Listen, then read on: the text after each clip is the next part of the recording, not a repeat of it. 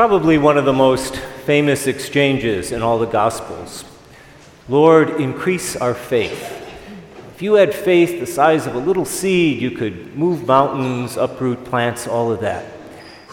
And then that's it. We're not told the rest of the dialogue. But I sometimes wonder if the apostles didn't feel like saying, Jesus, we asked you to increase our faith, not rub our faces in the fact that we have so little of it. Because he doesn't respond. Increase our faith. It's an honest request.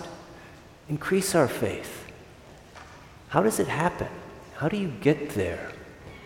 Well, they're with Jesus. They don't fully know who he is. They don't know necessarily how the rest of the story is going to unfold. But Paul does. Paul gets it.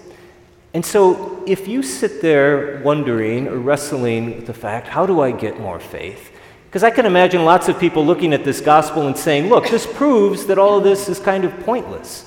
If I can do such amazing things with faith, clearly I'm not doing them. So what's the point?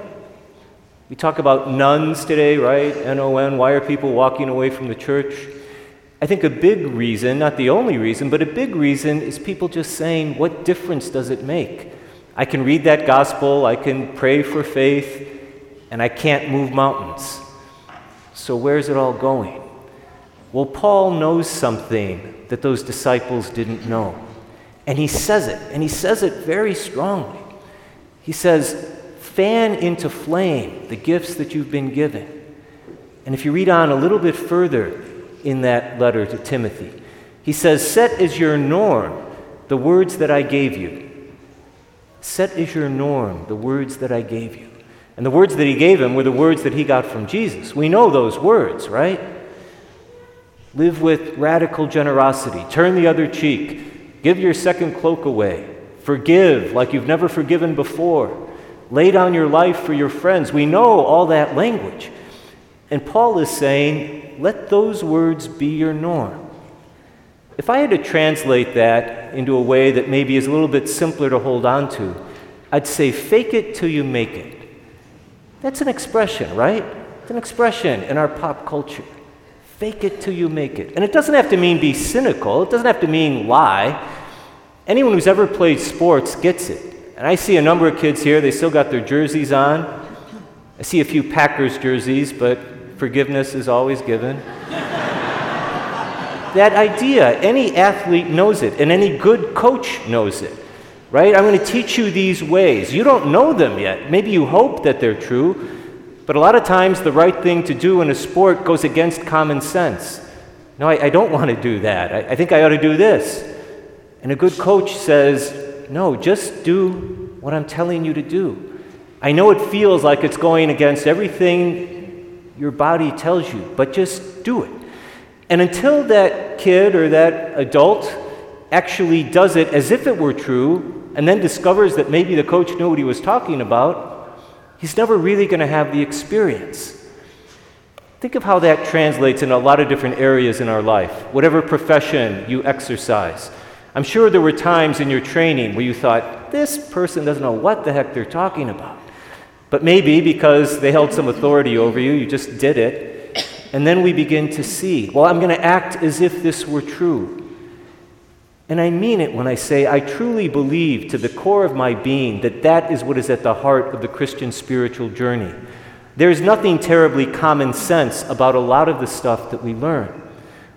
We're fortunate to be joined tonight by a number of people who are preparing for confirmation in the spring. You guys have every right to listen to some of the things that are being said to you and to scratch your heads and say, Really? Is that what's going to happen? Is that the fruit of confirmation? Because Paul points right to that fact. He talks about the Spirit. He says, The hands were laid down and the Spirit came upon you, and therefore you should fan into flame the fruits of living the way that I'm telling you. The Holy Spirit matters. It's not just a nice custom. We don't ask people to get confirmed simply because that's a custom we've been doing for so long. Everyone in this room who was ever baptized, we've got what Paul is talking about. You'll never get a booster shot for your baptism, right? Whatever you got as a baby is there for the rest of your life. just like any would be athlete could listen to all sorts of wisdom from the greatest coach in the world. But until she or he actually acted as if that were true, might as well never have been told. So, just real simple, pragmatic stuff, maybe this week as a little spiritual exercise. Where in your life does it seem like it's just too much? Where do you feel that nudge saying, you know, I really ought to do this? I've heard these words and it, maybe it sounds too good to be true. Maybe there is someone in your life who needs forgiveness, and maybe it just feels like, come on, there's no point. Or I don't know if I have it in me. I feel too resentful. Fake it till you make it. What would it mean to act as if forgiveness were possible? And you don't have to scale a mountain overnight. Maybe it's just a baby step. Maybe it's just smiling at the person.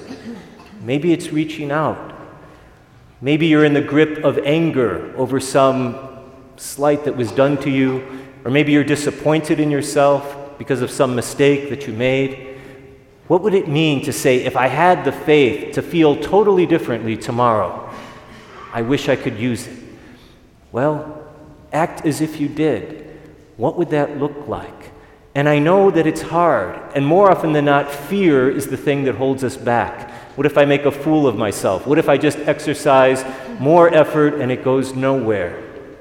Right? Like the athlete who says, Why bother to get up and try one more time? And so Paul gets it and he zeroes in on it.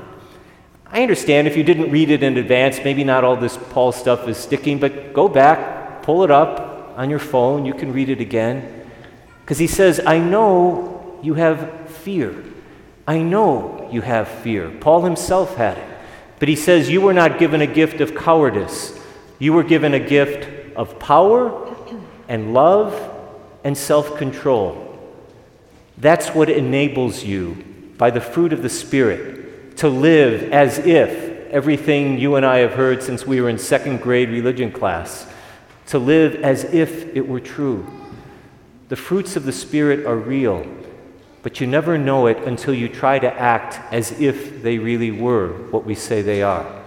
So, wherever it is you feel a nudge, maybe this week, wherever it is maybe you feel lacking, in the face of fear or cowardice, you know there's something you ought to do, but it just doesn't seem like it's worth the effort. Just try it. Take a baby step in that direction. But when you do, draw on the grace of your baptism. And what I mean by that is just think about it. Think about the fact that you have something which is more than your own human effort. And for you guys who are preparing for confirmation, encourage each other in that way. You know each other's gifts and talents. Encourage each other. Hey, you've got this ability. Let me help you recognize how God sees it in you that's how this thing works. That's what Paul was doing for his people. If you had faith the size of a mustard seed, you could uproot trees, you could move mountains. I just want to do one little thing, Lord. And I can imagine him looking at us saying, Okay, just try it.